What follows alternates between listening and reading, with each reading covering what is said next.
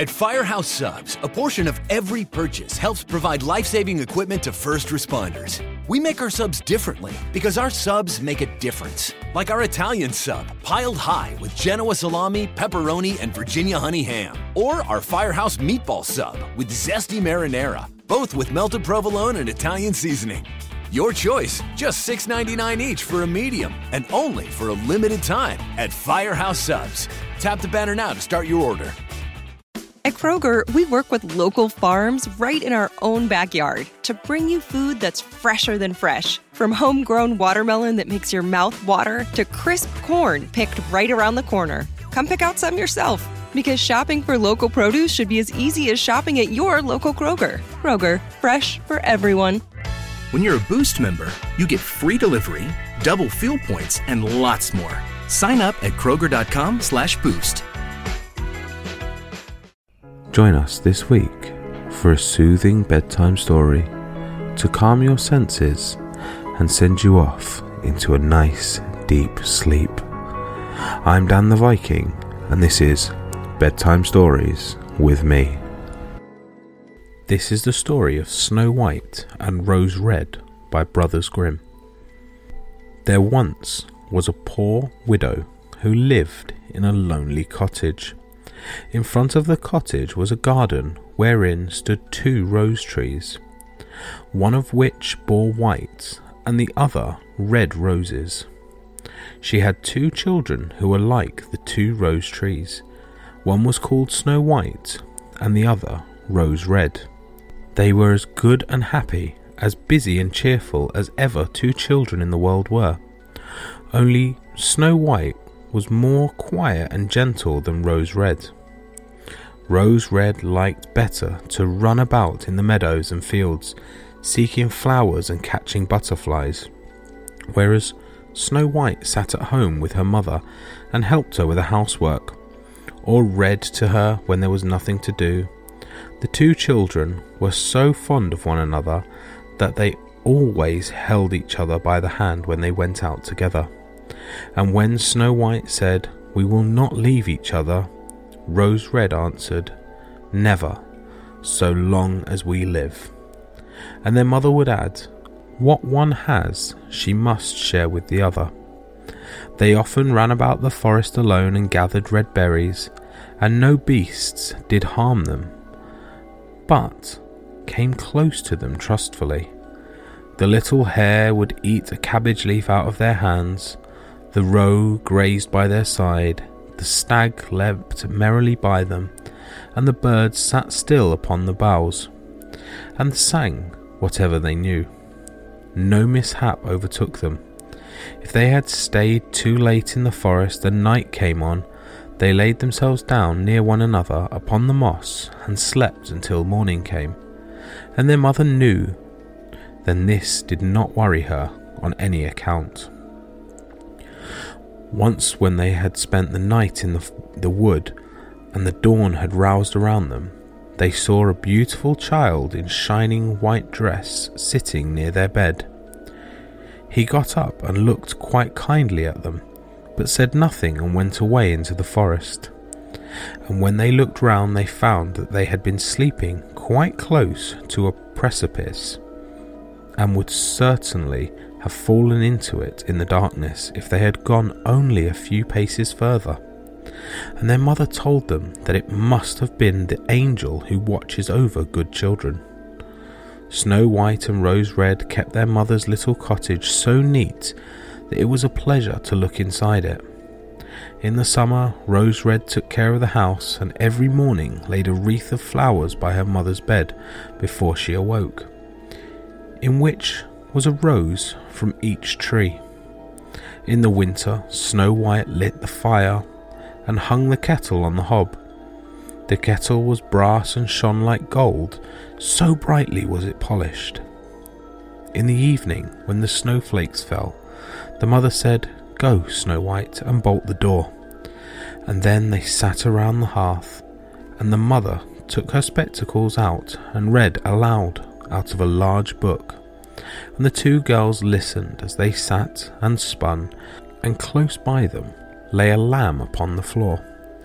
and behind them was a perch sat a white dove with its head hidden beneath its wings. One evening, as they were thus sitting comfortably together, someone knocked at the door, as if he wished to be let in.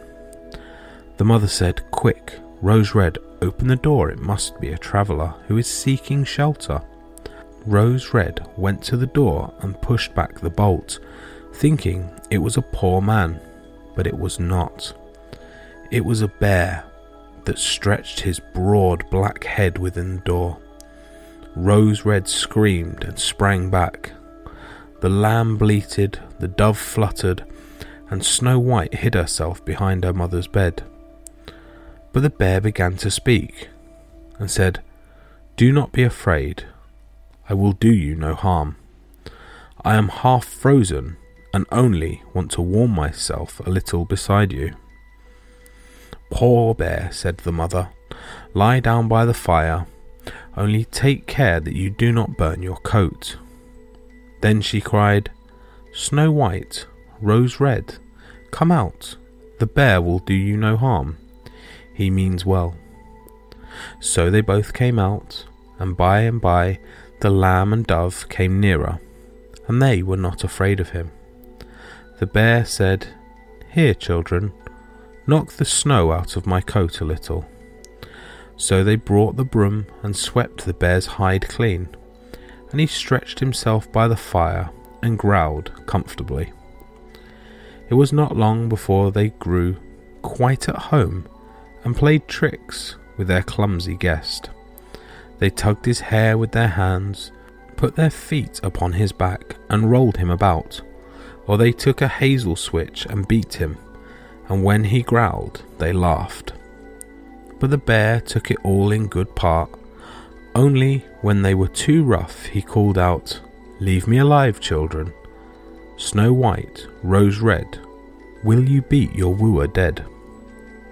When it was bedtime and the others went to bed, the mother said to the bear, You can lie there by the hearth, and then you will be safe from the cold and the bad weather. As soon as day dawned, the two children let him out, and he trotted across the snow into the forest. Henceforth, the bear came back every evening at the same time, laid himself down by the hearth, and let the children amuse themselves with him as much as they liked. They got so used to him that the door was never fastened until their black friend had arrived. When spring had come and all outside was green, the bear said one morning to Snow White, Now I must go away and cannot come back for the whole summer. Where are you going then, dear bear? asked Snow White. I must go into the forest and guard my treasures from the wicked dwarfs. In the winter, when the earth is frozen hard, they are obliged to stay below and cannot work their way through. But now, when the sun has warmed and thawed the earth, they break through it and come out to pry and steal. And what once gets into their hands does not easily see daylight again. Snow White was quite sorry at his departure, and as she unbolted the door for him and the bear was hurrying out, he caught against the bolt and a piece of his hairy coat was torn off. And it seemed to Snow White as if she had seen the gold shining through it. But she was not sure about it. The bear ran off quickly and was soon out of sight behind the trees.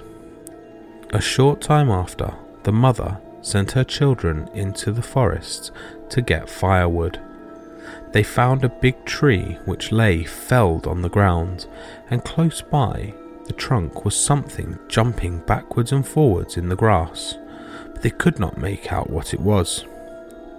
When they came nearer, they saw a dwarf with an old withered face and a long snow white beard. The end of the beard was caught in a crevice of the tree, and the little fellow was jumping about like a dog tied to a rope and did not know what to do. He glared at the girls with his fiery red eyes and cried, Why do you stand there? Can you not come and help me? What are you up to, little man? asked Rose Red. You stupid prying goose, uh, answered the dwarf. I was going to split the tree to get a little wood for cooking. The little bit of food that we people get is immediately burnt up with heavy logs.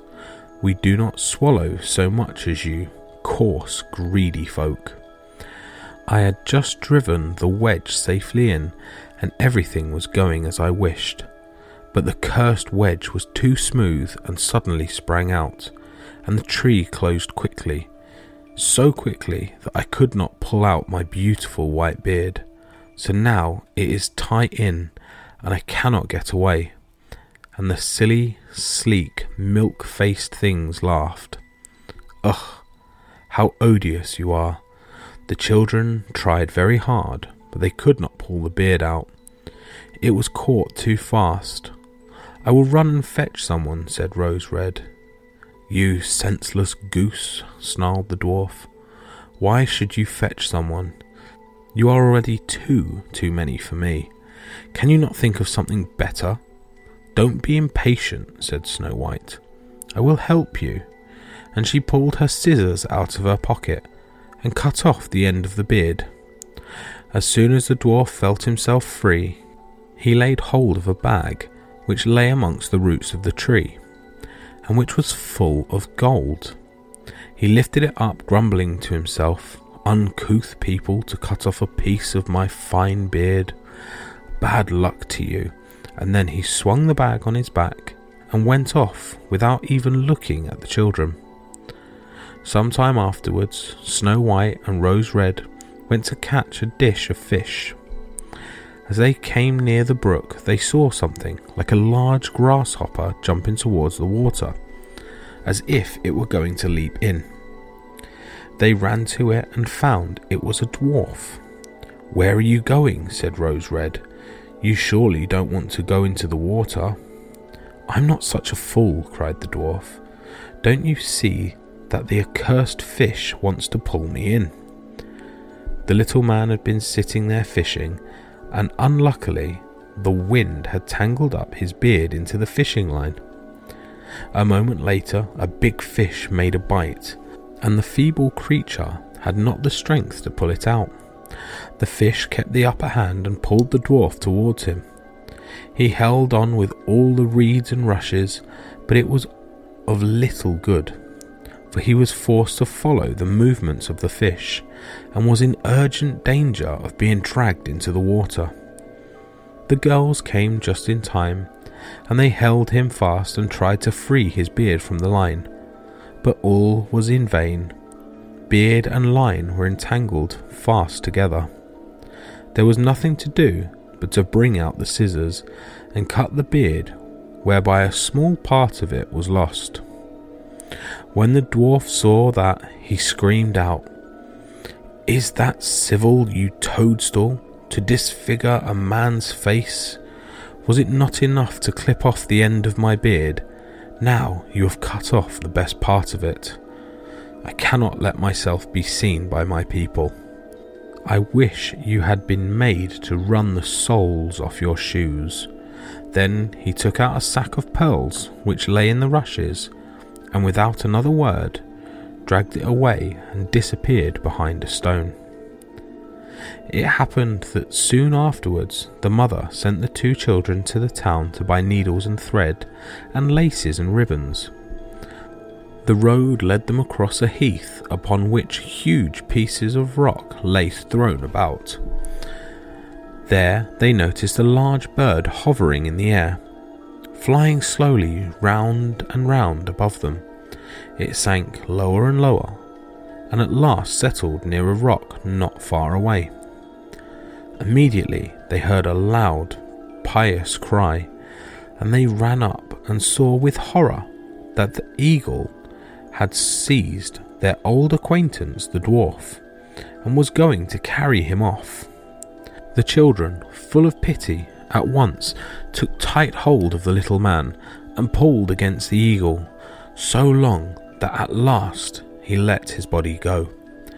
As soon as the dwarf had recovered from his first fright, he cried with his shrill voice. Could you not have done it more carefully? You dragged at my brown coat, so that it is now torn and full of holes. You clumsy creatures! Then he took up his sack full of precious stones and slipped away again under the rock. The girls, who by this time were used to his ingratitude, went on their way and did their business in the town. As they crossed the heath again on their way home, they surprised the dwarf, who had emptied out his bag of precious stones in a clean spot, and had not thought that anyone would come there so late. The evening sun shone upon the brilliant stones. They glittered and sparkled with all colours that are so beautiful. The children stood still and stared at them. Why do you stand gaping there? cried the dwarf, and his ashen grey face became copper red with rage. He was still cussing when a loud growling was heard, and a black bear came trotting towards them.